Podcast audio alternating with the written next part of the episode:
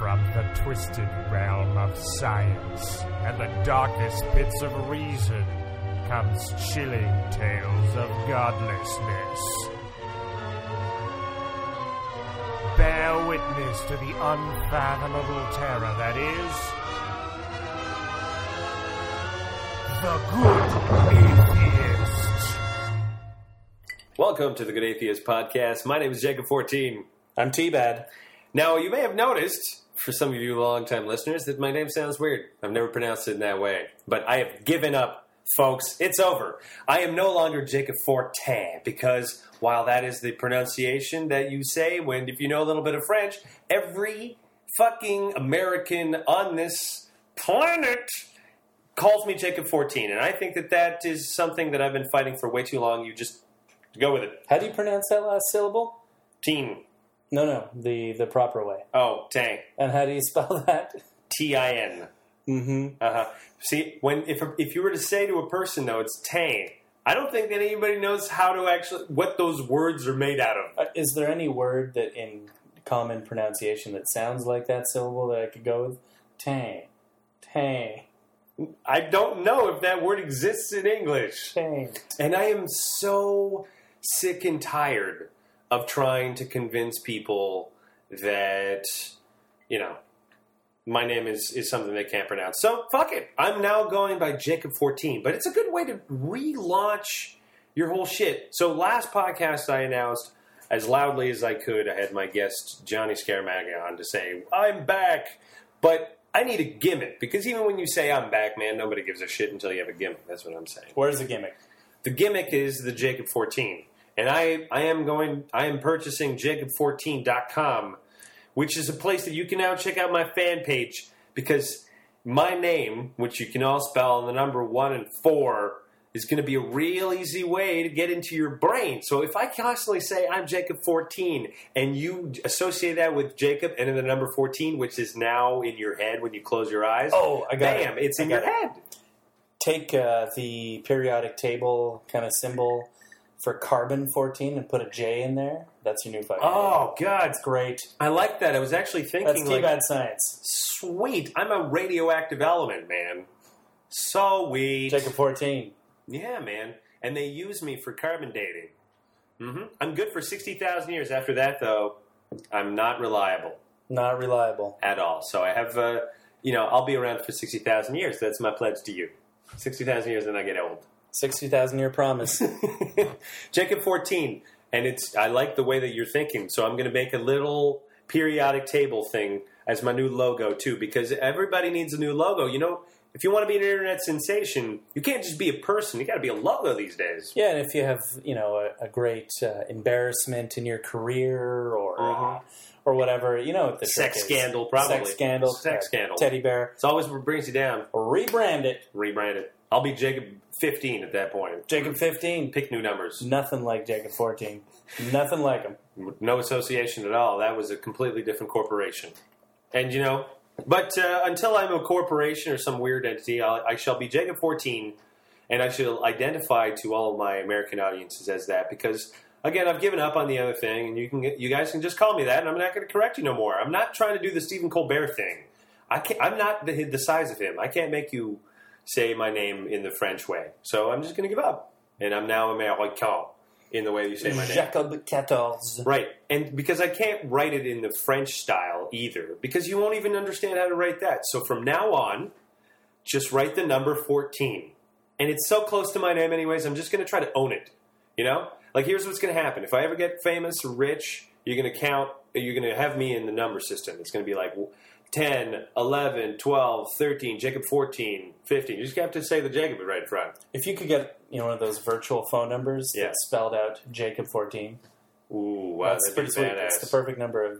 Fuck, there's so many possibilities with this. I haven't even really considered all the possibilities of Jacob 14. Jacob 14 promise rings. 14-year-olds have to give them to each other.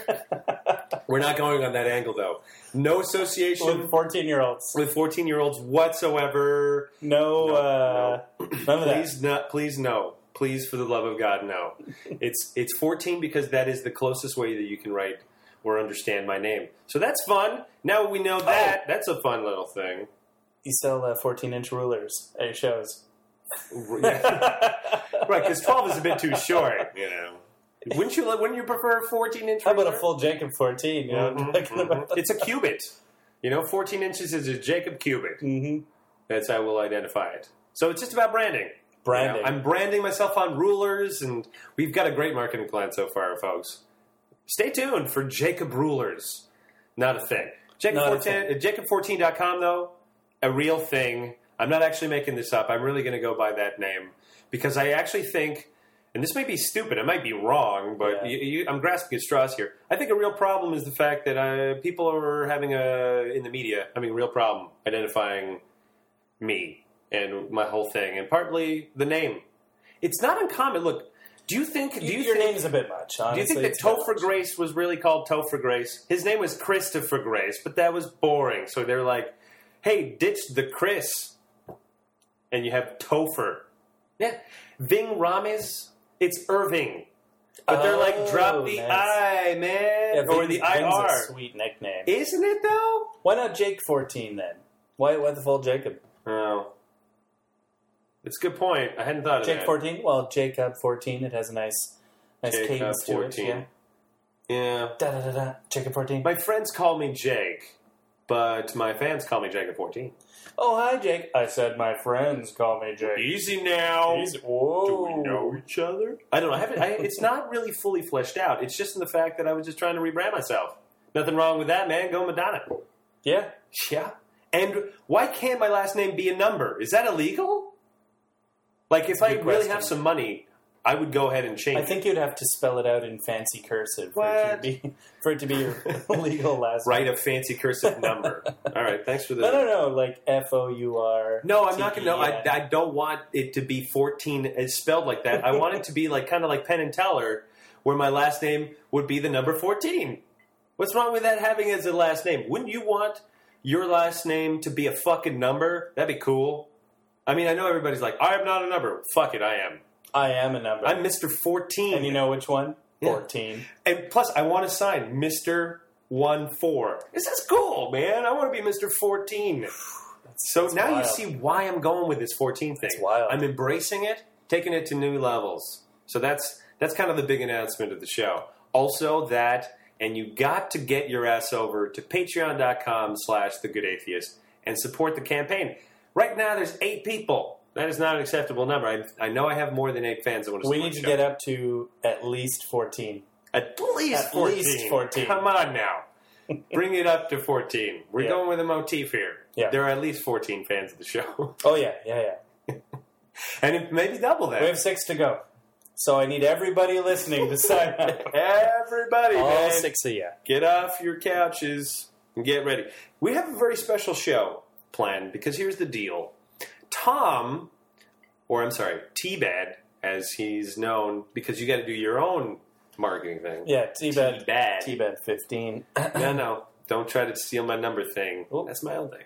So T-Bad here is actually a kind of a science nerd, and I mean that in the nicest way possible. Usually when I have an idea about something, I cross-check it with him, because he knows his shit, rather than me not knowing my shit, but being very imaginative, you know, that's a skill, right? Being imaginative. Yeah. Hey, I'm the guy with the ideas, all right? Well, you know what? Someone needs to generate all those crazy ideas for the scientist. Yeah, you know what? You know too much. You're materialist, you know? Bound by the confines of your knowledge, bitch. I am freed by my ignorance. I can't imagine anything. You can't. You have no imagination because you know too much. And you can only imagine things. I can unweave the rainbow with my stupidity. It's amazing. But, because T-Bad, we're going to have to make you a song thing, because if you say 15 at the end of that, every time I say it, I swear to God, I will punch you in the dick. That's what's going to fucking happen. I'm not afraid. No one can see me do it. Not liable. Okay. So because T-Bad is on the show, we're going to be covering some kind of fun, sciencey stuff. One of them being time travel, more importantly. So we're going to be talking about time travel movies and what we think they kind of get wrong or right. This is science light. This is entertainment. This is scientainment. Scientainment here. We're not going. I don't know if we're going to teach you anything. Maybe the more ignorant ones. We're going to help you unlearn everything you know. Yeah. And you can build yourself back up. You can unweave your own rainbow in your own mind. You can build yourself back up. And then we're also going to be just closing up, bringing the denouement, if you will, to talking about space travel and some of its relative setbacks. But I don't know if our denouement will be a bit of a bummer. But let's start off with our main topic, which is time travel. And time travel is one of those tricky subjects when you're trying to write a movie about it, because number one, you confined to 2 hours, so that's going to really limit what you can deal with in a time travel movie. Right. That's the first limitation. You're like, I got 2 hours max. You can go anywhere, but you need 2 hours to cover the anywhen. Ooh. But you got 2 hours. Right. And so make it snappy. And it's got to involve people, because all movies are people centric. So. I know, because you were just discussing, hey, we could make a time travel. Why not expand the horizons of mankind? I'm like, that doesn't make a really fun movie, does it? Mr. Archaeologist of Time. So have you noticed that most time travel movies involve someone who, is forced to travel through time or invents a time travel machine? Or does it accidentally. And the first thing they go visit is themselves. Right. Like, a few years in the future, but that makes sense from a person perspective, because we're the most interesting people to us. But you can travel anywhere and anywhen, and you go visit your own mundane life. Okay, fucking Mr. Genius. You don't want to see a dinosaur? You'd rather see that mistake you made in high school. No, come on. Okay, a couple reasons why I don't want to go see a dinosaur. And this deals with the space travel issues about going to Mars. The methane. Concentration of oxygen is a bit too high.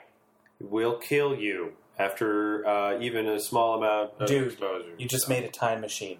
You can bring a rebreather if you want. That's cool. That's allowed.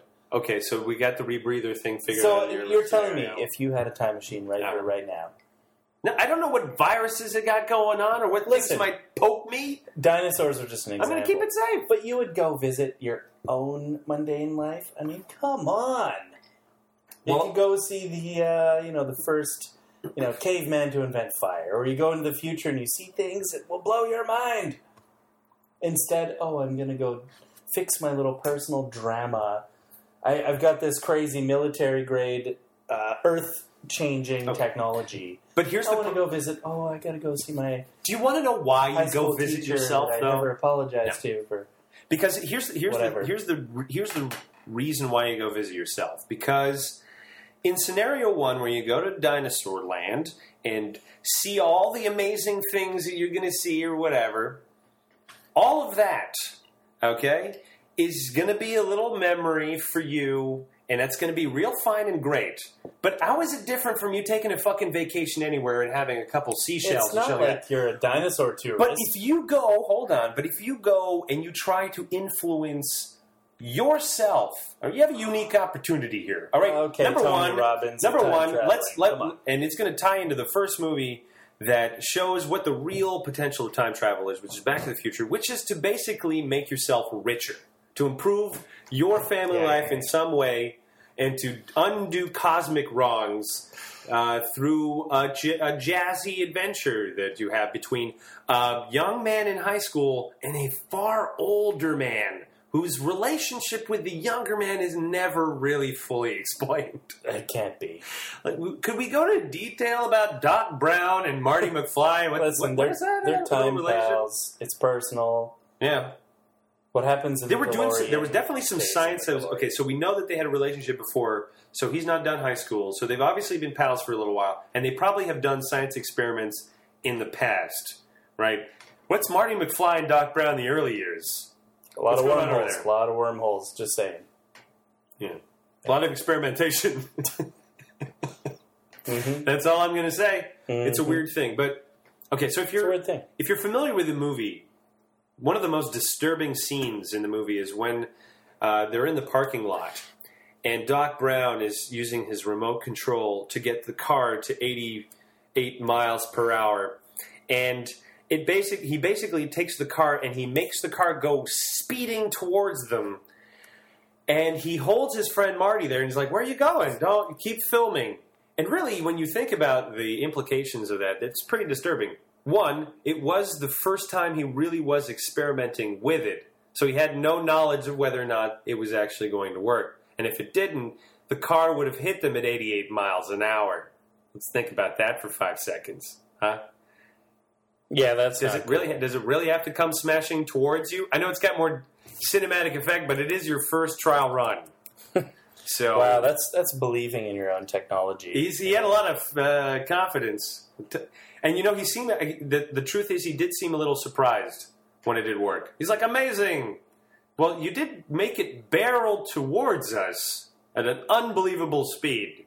I sure hope you thought it was going to work. You shouldn't be this surprised.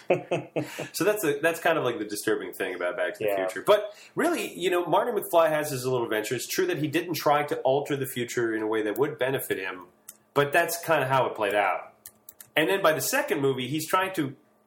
He tries to make sure that future is maintained. So he doubles down on that future. He doesn't try and go back and erase all the changes he made because obviously he was profiting from it.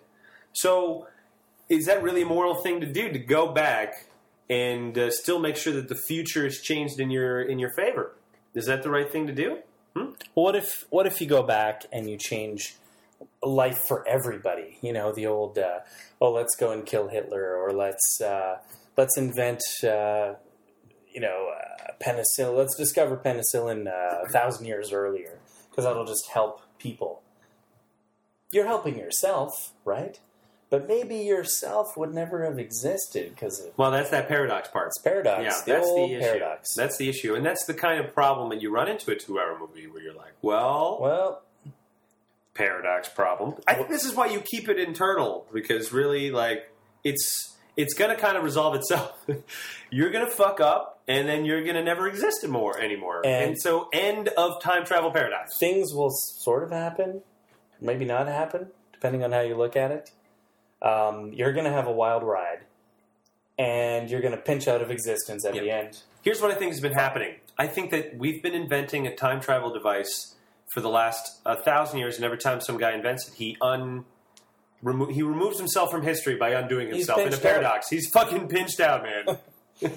So my advice is, don't try to fucking make a time travel device. I think that's actually what gets you. It's the best way to get pinched out. Fuck, do you want to be pinched out of history? Like, to never have existed. Like, so that every molecule that ever made you is, for sure, went somewhere else during your time frame. I mean, you could invent one and not use it, but then someone's going to stumble across it, and they're going to pinch out everybody. Yeah, they're going to go way back to the invention of that very device, and that involves you. So do us a favor. If you do happen to find a time machine, don't use it. And if you invent one, use it right away. Just pinch out a small little... it's what's going to happen anyways. What if you find one, you smash it? Is it too late? It's too fucking late, man. You're a gray spot. It's too late because someone's already going to come back in time and to stop you before you smash it. See, if you try to smash it, you inevitably create a sequence of events that lead to an inevitable need to kill you to save the time machine. Right. It's just bad news. Well, you don't want to be involved in that loop. So what you do is you set your time machine to reverse. So you're going the same speed through time, but a different vector, right? You know what I'm saying? Different way than everybody else. Yeah. Yeah. But you're not interacting with anybody. Inside the DeLorean, it looks like you're still going forward. But isn't that the problem, though? Your watch is still ticking. That's great. Can you interact with anybody?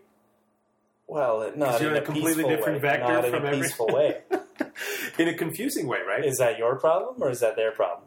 I'm not sure, actually. I guess. And think about it. A car accident that happens in reverse, that's a blessing. That's great. You know, we like to talk about relativity a lot, but do we talk about different time vector relativity? It's just a different time vector. My brain's starting to hurt. Let's move to our second time travel movie that creates its own paradox. Terminator. Now, Terminator. Probably my favorite of the list, only because I would say Back to the Future is really close to it, but Terminator 2 specifically was the movie when I saw as a teenager that blew my fucking mind. You know, like, it was where special effects were just really starting to be incredible, you know, when they were starting to do computer stuff. And that was good. I mean, even, I know it hasn't aged perfectly, but it looked good for something like 10 years. Do you know what I mean? Mm-hmm. Like, it looked so damn good. And it's just because back when you couldn't afford a lot of CG, you didn't take chances. Yeah, you played it safe.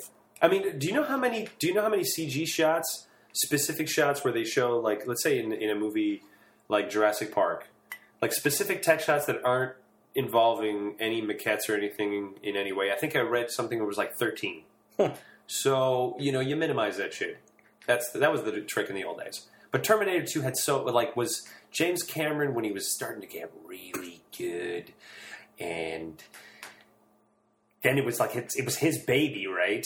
Like Terminator was his. The first one was a B movie, and then it just turned out that it was so popular that all of a sudden it went A-list. This was an A-list B movie sci-fi. Yep. You know, when sci-fi was actually when people were starting to be like, "Hey, is this sci-fi going to be a thing? Can you make money with sci-fi?" Other than because we're making money mostly with Western. Well, the thing about time travel in the Terminator, they didn't really focus on time travel in those movies. They had traveled through time before the movie started, and then they're just from the future. So yeah, but they played it very. I would say they were very conservative time travel wise. They were conservative with let's say the time travel.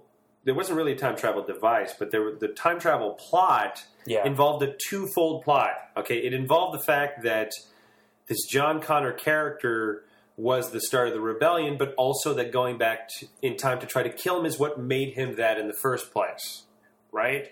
So that I think that's what is interesting about the Terminator paradox. That advanced robots would have known that, you know. My whole approach is that, you know, if I was a robot, and you were to ask, why would the robots really try to do war with humanity, right? If they looked at, because there's lots of different possibilities, right? It could work alongside of it, and I'm sure it's a computer that tries to calculate all these different possibilities.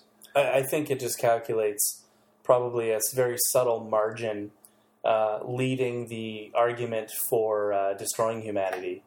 It's like, we realize it's going to use 0.5% less energy, gas over the next solar collected energy 1,000 years to destroy all of you now, rather than coexist peacefully and try to drag you through. I mean, we don't want to waste that many joules. No. It's too much. Over 1,000 years, we're taking the long bet as robots. We're going to kill you now. I mean, it could be a thing of energy. Maybe that's the way they measure morality, or it could be a measure of time. It turns out that it's a lot more efficient to just kill you all, and we would save about 20 minutes in this whole process, and that seems like the moral thing to do, in our opinion, is to wipe people out. We will save 20 CPU hours over the next 1,000 years. I actually think the reason why the Skynet would declare war with us is because the computer has a problem. Is that if ever you invented a device that could go back in time, that computer could only go so far back as when it was invented. But humans can go far back before that and uninvent the computer. Right. So as far as the computer is concerned, it's a timeline liability. It's too risky. Too risky. We're a liability. Exactly. You have to kill the founders to ensure your own timeline sanctity. If they go back, they destroy us. They maintain their existence. They call it T=0, and the rest is gravy. Right. Like that's your year zero, man. Yeah. The fucking annihilation of these weird. I guess they just consider us time bandits, really. Yeah, the origin, the biomass that from whence we came. And in a sense, they may have been right, because every time you watch the movie, we use their own time travel device to go back and to fuck up their shit more and destroy us building Skynet, but we always build it. It's just that it gets built a little bit later. Yeah. Because we're just going to do it. It doesn't matter if Elon Musk said, don't make AI, bitches. Oh, Iron Man tries to tell us not to fucking build it. Fuck you, man. Yeah, the next evil guy will do it. Of course. Well, first of all, when you say don't do it, you'd be like, well, you better do it, because if you don't do it right, you're going to let some other guy that you're saying don't do it. Yeah, you're just going to build it to know what it's all about. Do you want some evil villain making that in his lair? Huh? I don't think you want that. I don't think you want that. Okay, I don't think you want that. Let's move on to another time travel movie. I think this is one that we geeked out more on. Yeah, so there's this kind of little-known movie, kind of an indie movie called Primer. I believe it's on Netflix now. Oh, yeah, I think it is. Low budge to the max, right? Low budge. Do you know how low budge it was? It was so low budge that when they put their movie on it, they had to transfer the movie because it was digital onto film. It cost more to transfer from digital to film than the entire budget of the movie. That's to give you an idea of how low budget it was. Low budge. Hello. Like their whole production was a rounding error compared to the film bill. Yeah. Holy moly. Yeah, crazy, huh? So Primer is cool because it's a couple guys in a garage. They're kind of geeking out on this weird device that they're trying to build, and it's really like they have a car battery. Yeah, they don't know what it is, actually. They have a video camera. They stumble across this weird kind of glitch in their weird contraption that they're just building as a hobby. And they're smart guys. They're curious, and they're trying things that they wouldn't, like normal people wouldn't try, I guess you would say. Uncurious people wouldn't try.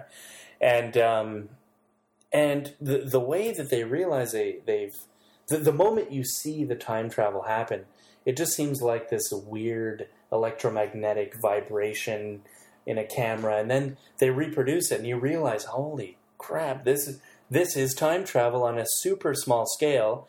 And like any couple garage tinkerers, they build a bigger box. Eventually, they go in the box, and they start living the time traveler's dream/nightmare, but again, like all these time travel movies, they focus on themselves. They jump, like, I don't know if it's forward or backward, 5 minutes, and of course they're spying on each other. They're trying to double cross each other. They're trying to steal the patent and all this. Well, crap. Again, you have 2 hours and you have to make a fucking 2 hours. You have to make a movie. You can't introduce fucking new characters every 5 minutes, like Rex the Dino, and then fucking Napoleon Bonaparte the next minute. But you have the entire time plane at your disposal. Let's go check out ourselves 5 minutes ago. Boo. Well, you know what? Why don't you live a little 5 minutes in the future? Boo. I had a clever thing to say 5 minutes ago.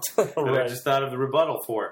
I think that's actually, if you had a time machine that could go back that far, you would be the wittiest person in the universe. You would constantly edit what you're saying and what you're doing. Every time somebody just thought they'd have a one-up you. Nope. Yep. I mean, you had time to go over, do some research on the internet. You know, someone else come up with some goddamn quip and then just come back with it. You would be You know what? Maybe famous people that are super witty, they had a time machine. They were just too witty to not have a time machine. They were the ones that didn't get pinched out. They didn't get pinched out. They knew that the trick was just to use it for literary purposes. Use it on an inconsequential scale, your own life. Plus or minus 5 minutes. You're good. You will not get pinched out. Yeah, it turns out that all you did, really, is you didn't significantly alter the fabric of reality in any way to pinch yourself out. This is where people get kind of in trouble. The paradox happens when you try to get greedy and you influence, really, a timeline in a way that can draw attention to yourself. Right? You don't, like, we always talk about, like, oh man, when will some people invent a time machine? Bitch, you don't think that somebody already did and they're monitoring things? They're just keeping an eye on it? Yeah. Yeah, like, you don't want to stand out. Mm-hmm. You want to start fucking messing things, trying to make yourself millions. You don't think they're going to notice when large swaths of time get pinched out? Like, here's the deal. Or you're jumping around all the time. If you're going to do a time scam, what you got to do is you got to take small amounts that people aren't going to notice over a super long period of time. Yeah. Not huge amounts that disrupt the flow of currency. No, you don't place that giant bet on that one horse. Mm-hmm, mm-hmm. No, it's little tiny bets. You know? I was thinking that what we should do is we should be preemptive about this, and we should create what I call chronocurrency. You see, it's kind of the same way that bitcoins work, where we know that there's a specific amount of algorithms that exist for, you know, whatever the algorithm the guy designed for, right? I guess, yeah. I know what you mean. You know what I mean. Yeah. I'm not sophisticated enough to be able to explain it. But the point is we can do something similar with chronocurrency because we already know that there's a limit. We can associate different amounts of currency at different timelines, right? So you can have money later. Is there a limit, though? I mean, is there a limit? To chronocurrency? Chronocurrency. I don't know, actually. That is a good question. Maybe time's like it's not a line, it's a loop. And there's only a certain number of vibrations till it becomes destabilized. You know what I'm talking about? I just feel like that's a problem I don't really have to think about now. That makes sense. It's something that the chronocurrency board is going to have to figure out. Look, the minimum currency is a millisecond, or picosecond, okay? Mm-hmm. Femtosecond. It sounds like this kind of currency is going to suffer from, like, speculative issues. Wicked inflation. Insane. And the worst, currency dilation. When you're, the faster you go... Yeah. The less not other, just the faster you go, maybe on really like heavy planets, you know what I mean? Other people's currency seems to shrink. So what you do is you speed up, you start buying all everybody else's currency because it appears smaller. Yeah, and then you slow down. That's where you spend. And cash in. Yeah. The malls are really sort of like the slowest moving object in the universe. It's where you spend all your cryptocurrency. Yeah. I'm just trying to say that maybe in the future we all have like all the money that you have is going to have certain timestamps on it so that you know somebody isn't going through and trying to steal all your time money. You know, going through and trying to mess with the chronology of money. This is an issue we should be talking about. We don't know. I think we should start it up. What do you think? Or should we start the whole chronobox? Did you see that Timberlake movie? That's not time. No, that's a different thing. I know it's a different thing. I know that. Yeah, where but they can time as currency is, you know... is what the whole movie is based on. Yeah, but that's not in an interesting way. For them, they're all like, oh, well, you live till you're 20-something, and then you have to work. I'm like, that was more about the lower class and the upper class shit. It was the crappiest... I mean, it sounds cool, but when you watch the movie, you're like, it's not cool. It's just not cool. You're right. It's kind of like Justin Timberlake in a nutshell. It was definitely a time is money kind of movie. Yeah. Except money is time, and the time is your life. Right, so it's cool. Really not cool. Who would agree to this? It's like if your bank account gets to zero, you die. That's essentially the movie. I would be dead like 10 times over. I guess there's no dead economy there. Can you negative die? There's no dead economy over there. No. Can you borrow time? I guess not. Not bloody likely. What's the VIG on borrowing time? It's got to be brutal. It's got to be brutal. Here's another time travel movie, Bill and Ted. Bill and Ted's Excellent. Which they're apparently talking about making another one. Did you know this? Really? Yes, sir. Keanu? Yep. And the curly-haired guy that never did anything except for be Keanu Reeves. Keanu's manager for a while, if I understand correctly. Like right after Bill and Ted? I think so. Or late career? I'm not sure. Don't quote me on this. Weird. It was one of our good friends who's good with trivia who told me. So he's occasionally wrong. I don't want to be... I'm on a radio show. Or podcast, excuse me. So, yeah, don't quote me on it. But yeah, Bill and Ted. Here's what's interesting about Bill and Ted. Is it really, it almost seems like it's trying to be one of those kids' educational movies, but it has no educational value whatsoever. Zero.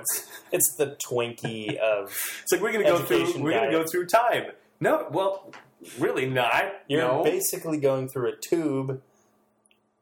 That's it. Yeah. I enjoyed was it the second movie where they have this showdown with this villain, and they're saying, well, we're going to use the machine to go through time to get the key. Did you see that scene? It was very silly. Yeah. But, yeah, it was... let's just say that it didn't exactly take itself too seriously. Movie, good times for the time. It was fun. But time travel, you know, pushing the boundaries of this whole paradox, not so great. Yeah. Yeah. Not so hot. What's another time travel movie on our list? Well, 12 Monkeys. Yeah. See, that's relevant to today because that's really about an outbreak. Going back, and it turns out that there's this paradoxical link between the outbreak and the going back and trying to stop it. Yeah. That is an interesting thing. That's a reverberation loop, if I've ever heard one. Yeah. That's a type of time travel that we mentioned, sort of like that loop. And that could be where... You know, that's the existence of that entire universe is its own little weird loop, and it's got to do that. Talk about a boring fucking place. Yeah, but the thing is, when you get pinched off, you don't really know it. You just keep reliving life. I know, but I mean, you got to... Groundhog's Day style, you know? I know, but you relive the 12 Monkey life, which is basically from the beginning of the outbreak to the point where you have to... It's so bad, you got to go back in time to try to stop it. It's the worst. It's this worst slice of history ever. Yeah. And you can tell why the real universe pinched you off, because it sucks. I mean, at that point, I would just look into just inventing some kind of universal doomsday device. I mean, you have to stop that loop at any cost. And maybe you have to just self-implode, right? or ask some other universe to siphon off all of your energy, to literally suck you right out of existence. You know, just take it all. Yeah, but what are they going to do with all that excess energy? I don't know. Build another universe that's not crappy. Build another universe. Hey, universe number 2, can you build universe number 3 out of our just one that doesn't suck? Well, whatever, man. Maybe my final request: make it so it doesn't suck. What about a universe that's all they do? Huh? They build fucking reject universes from like other universes that just want to die. Wow.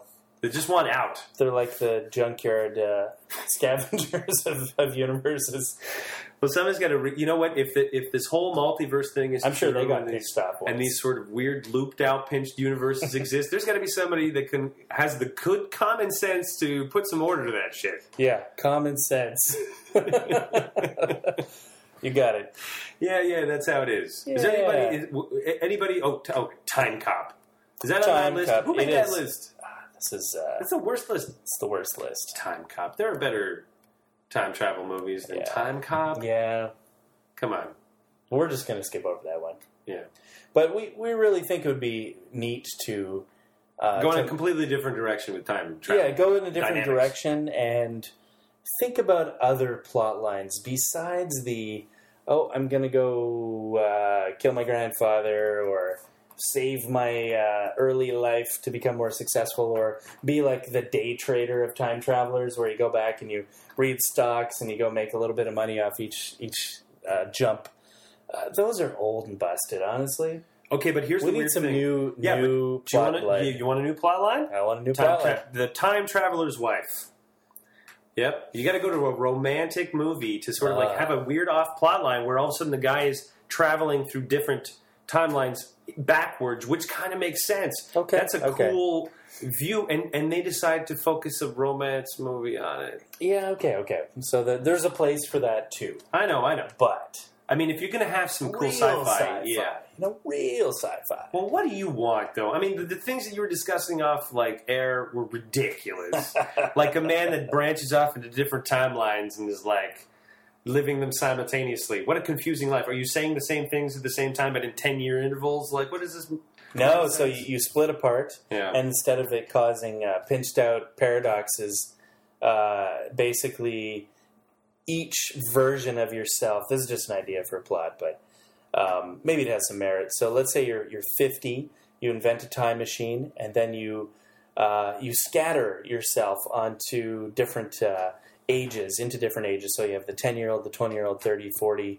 There's still a 50-year-old. That's the real... Yeah, but are you making changes quantum leap style in these? Yeah, no, you just kind of... Are you existing and buying them? Yes. So all of you, and there's older versions too, 60, 70, 80, 90.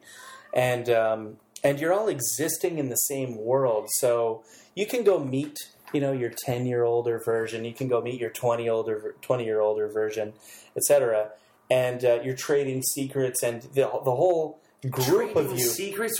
What are you having, a slumber party with your future selves? You're passing secrets. You're trading wisdom, let's say, and the older ones are living a bit vicariously through the younger ones, but they're improving all of their lives. So it's not just 2 people; it's like 10 people, same kind of spirit, but the wicked twist at the end: you merge, and it's in that merging that all the wisdom gets smashed into a super being. A super being that does what? What is it? Invents the time machine. Yeah. All right, that's not... Come on, that's not bad. I don't dislike it. Yeah, but it can only be done with the wisdom of a 10 times person. So I would say that here's how I would change your plot line: that all of those different time frames have to unite to focus their efforts on building a time machine, because it's going to take you that long.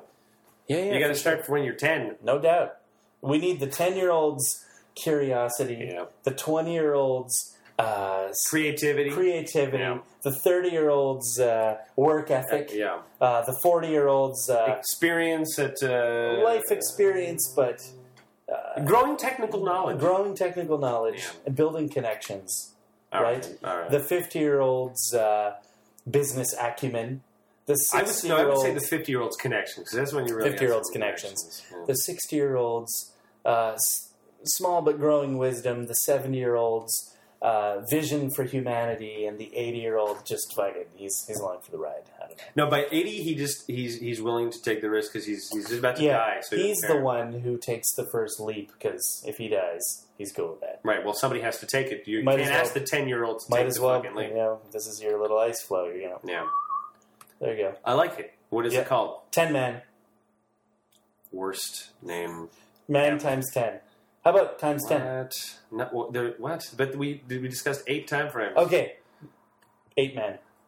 Man times 8. 8 Man? 8 Man. Well, you know the number 8 looks like infinity. So we just have the number 8 and it's just put it on the side. Oh, 8 Man.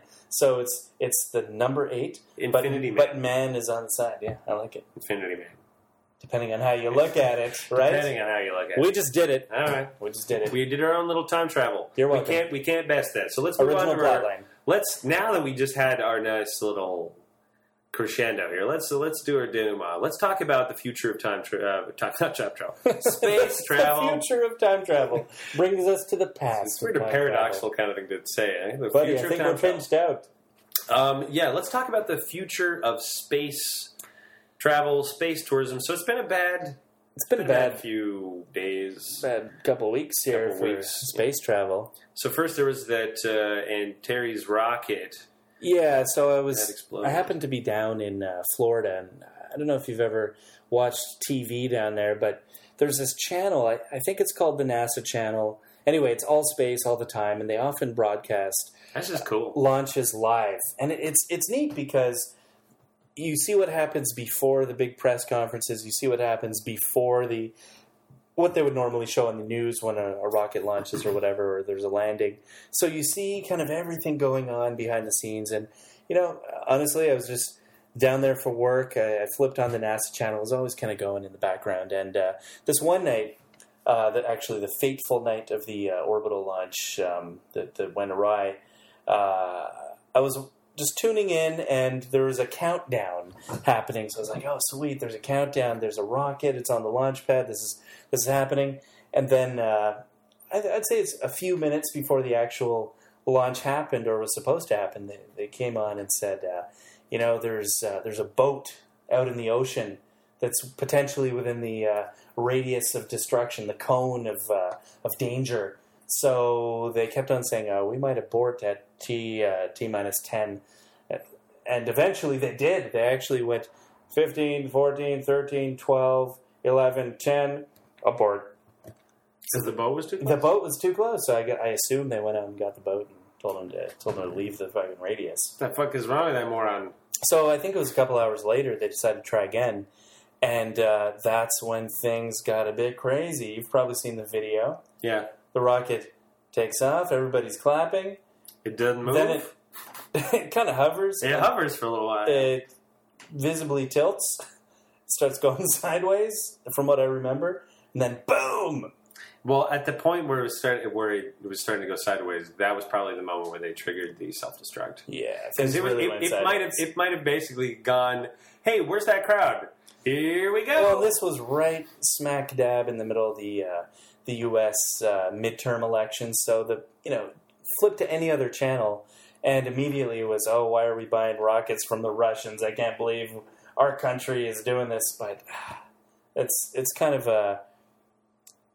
irrelevant. There's so many rockets that were purchased by the Russians and retrofitted by companies in the States to do this work, and generally very reliable.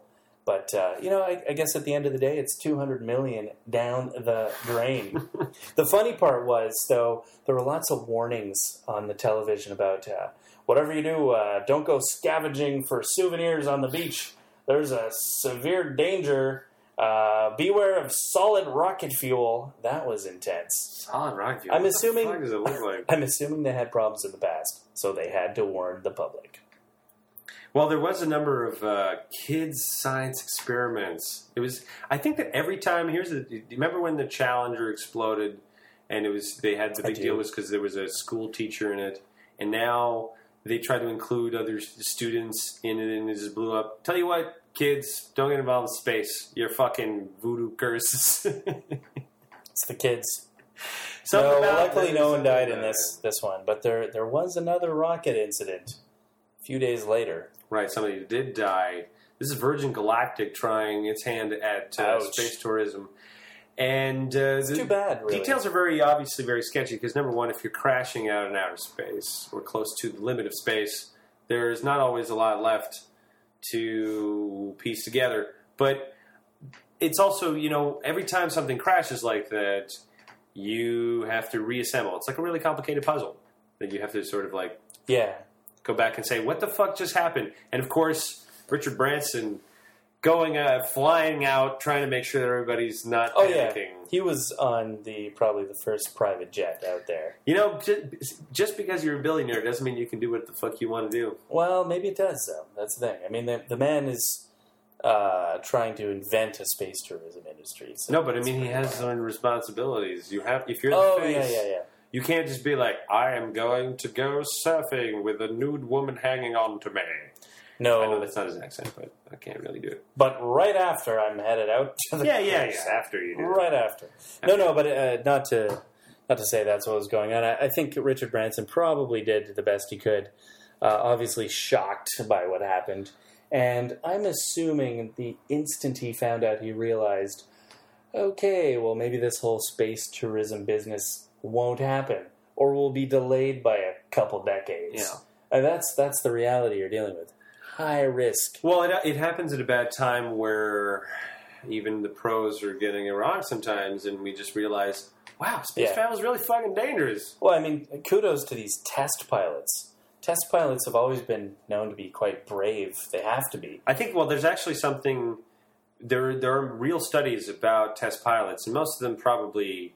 They are different from the average human being. Oh, yeah. Can you imagine the different. Strange adrenaline, dopamine reward system they have in their brain? Well, let's take a good example of... not to mention the heavy training. But. Right. Let's take Neil Armstrong as a good example, right? So they had this one thing that they were testing for, you know, like on the lander, it was like... It looked like this crappy little tripod thingy-majiggy that you had to land. Well, they had a makeshift one that you could fly, and that's how they would practice. And a couple of days before the launch, Neil was just flying one of those, and all of a sudden it lost control, and he ejected at the last second, and it exploded. And then everybody at the base was talking about it, and they were like, oh, did you hear? Neil, blah, blah. So as Buzz goes to go check him out in his office, and he's like, is everything okay? And he's just, there's Neil just sitting down, going through some paperwork. He's like, huh, what? Oh, yeah, no, it's fine. And of course you'd have to be like that, because even when he landed the moon lander, there were alarm bells going off. They were like, we cannot land. Abort, you've lost control, because at one point they didn't know where they were. They were kind of spinning, and... He didn't know where there was a particular horizon thing that you have to see when you're landing, because a part of it is visual to terrify you. They didn't have computers like now. They had computers like on your cell phone, not your cell phone. So the primitive autopilot had no confidence. No confidence. So it was constantly going off. And here's Neil just basically going to be like, no problem, don't worry about it. No problem. I have not traveled this long. Don't worry, I've done this before. To fucking not be the first goddamn man on the... This is happening. So, you know, it's probably... And I don't know if you guys know this, but there was a secret, or it just became available now, there was a secret recording from Nixon talking about, you know, them not making it. The recording being like, well, they shall be heroes, and their graveyard shall be the moon. Woo! The great orbiting tomb in the sky. There's a parallel universe where it really went different. Yeah, those are the kind of speeches you really do have to write ahead of time, though. Oh, God. Oh, yeah. Like, you do not want to wing it. The speeches when you don't win the war, when you... those kind of things. First of all, those are the ones that you do not want to keep after. Right. But you have them written or you write them. Yeah. And you run through them at least once. I'm surprised that speech didn't just get magically erased. Hello. Well, that was Nixon's problem. Right? That's what took him down. So, yeah, I mean, I guess the issue that we have is... Typically, these kinds of things, you know, bad shit kind of happens in pairs, in my opinion. But listen, I mean, space still has that magical quality. Yes, there have been a few people who've paid $10, $20 million. And monkeys, right. But there have been people and monkeys who've paid $10 or $20 million to be space tourists. but it was always hooking on to, you know, an existing mission, an existing government mission, you know, American or Russian. I think they sold quite a few tickets, relatively speaking. But, you know, as societies, we do kind of understand that this is a massively dangerous frontier. Okay. This is good for humanity. It's daring. It takes a lot of courage. And when an astronaut dies, a real astronaut, we have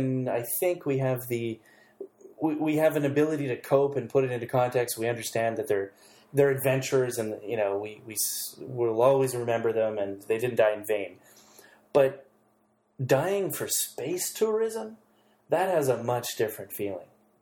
That's almost like dying in a risky base jumping accident, or dying in a extreme surfing contest or something. That just feels different. Well, there's going to be people who are going to want to do that. It's just that the market still needs to be large enough that they're not the entirety of it, because there's just not going to be enough. Yeah, but, you know, I could imagine a lot of people who pre-purchase these tickets on Virgin Galactic are getting spooked. I've heard a few people are thinking of canceling, or maybe have canceled. But surprisingly, as of the latest news, most people have kept their tickets because they believe in the vision, or they say, you know, fuck it, I bought my ticket. This is going to happen. Either it's going to end up well or not, but I want to do it.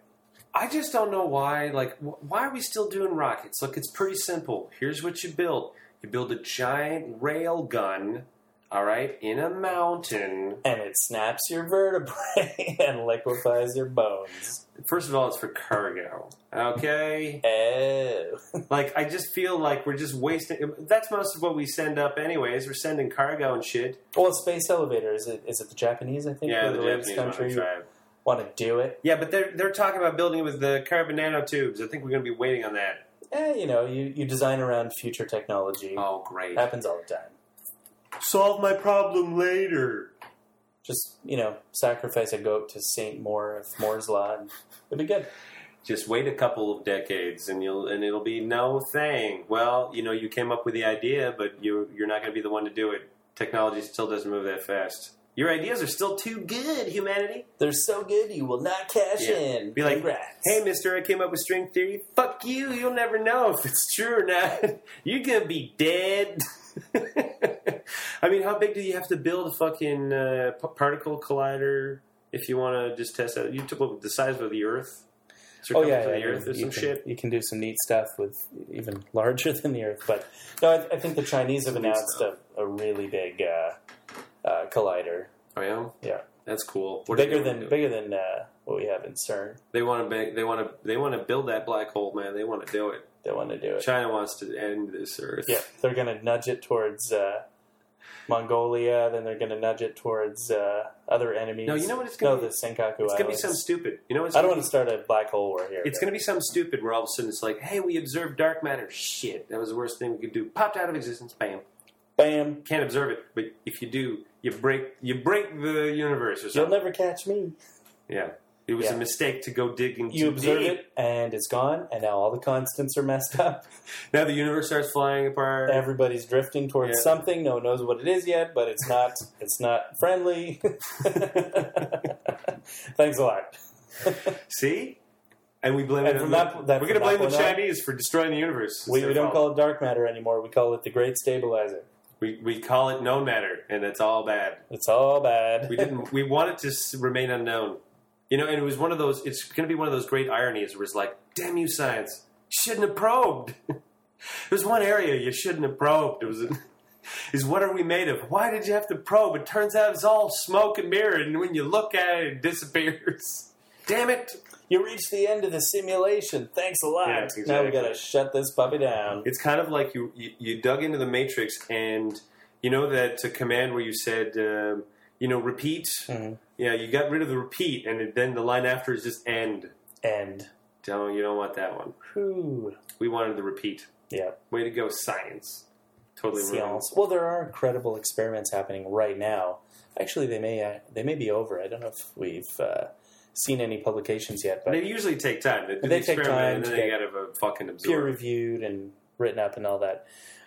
to test if our universe is a simulation. Has certain properties that would kind of lend themselves to being evidence of a simulation. Yeah, it's whenever there's just whenever big things are happening, if it looks like it had trouble, yeah, if things didn't work, if there were glitches, basically we're just looking for glitches in it. Yeah, well, it's, you know, to put it crudely, it's like putting your eye right up to your screen and seeing the little dots, you know, things that really shouldn't be there.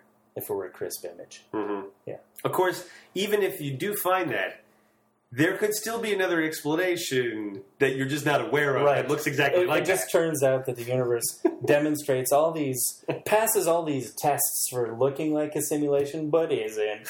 I know, it's just fucking with you. Fuck you, you know? It just has a ridiculous sense of humor. Yeah. Here's the funny thing about the universe. It might not be knowable, so fuck you. It's just pulling your chain.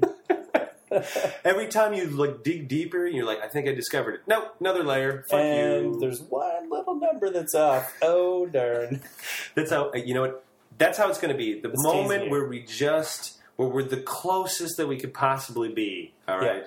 That's the grand unified theory is about to just this beautiful thing that Einstein dreamed of. The keystone evidence is about to just glide right into place.